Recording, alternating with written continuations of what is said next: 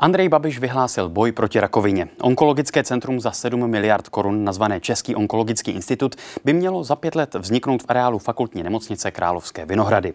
Chystá se také národní plán boje s rakovinou do roku 2030. Plán i vznik institutu však kritizují někteří lékaři i opoziční politici. Je velké onkologické centrum v Praze dobrý nápad? Hostem DVTV je David Cibula, vedoucí onkogynekologického centra Všeobecné fakultní nemocnice a první lékařské fakulty Univerzity Karlovy, který se podílí na přípravě tohoto projektu. Dobrý večer. Dobrý večer. Je ten projekt tedy dobrým plánem, jak bojovat proti rakovině v Česku? Eh, já si myslím, že to je úžasný projekt, samozřejmě, protože se na tom, se na tom podílím, ale, ale eh, část toho eh, národního programu obnovy teďka v, v, je kritizovaná, protože v sobě nemá vizi, tak tenhle ten projekt v sobě skutečně vizi má. Včera na tiskové konferenci s předsedkyní Evropské komise Ursulou von der Leyenovou premiér Andrej Babiš řekl tato slova. To je strašně důležité, aby jsme se připravili, aby jsme měli nejmodernější technologie, aby jsme měli skutečně i v Praze konečně centrum ala Žluťák Brně. To je jediná naše onkologická nemocnice.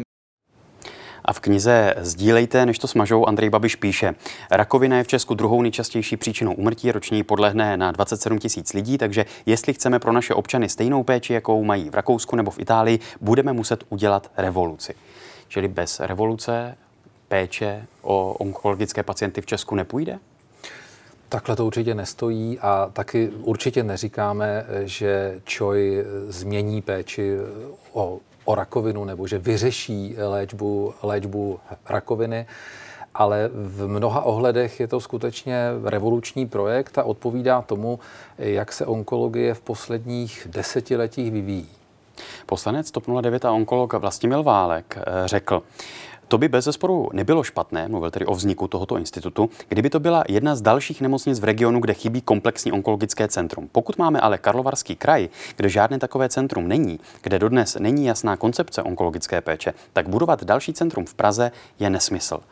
Nemá pravdu, že by bylo důležitější mít opravdu zachovanou a řekněme, rozvíjenou tu síť center v regionech, než budovat velké centrum v centru, v Praze, v hlavním městě? Jestli něco Česká republika má, tak je to právě síť regionálních center.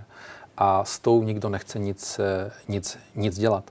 Eh, máme skutečně, bylo to vizionářský projekt, eh, když se akreditovala eh, takzvané KOCI, to znamená komplexní onkologická centra. Eh, máme je skutečně rozmístěna po celé republice, která není tak velká, je to pouze 10 milionů, jsme relativně malá země. Máme regionální centra, která, která mají svoje, svoje jasné vybavení, svoje, svoji akreditaci, která je udělaná ministerstvem zdravotnictví a tato regionální síť velice dobře eh, existuje.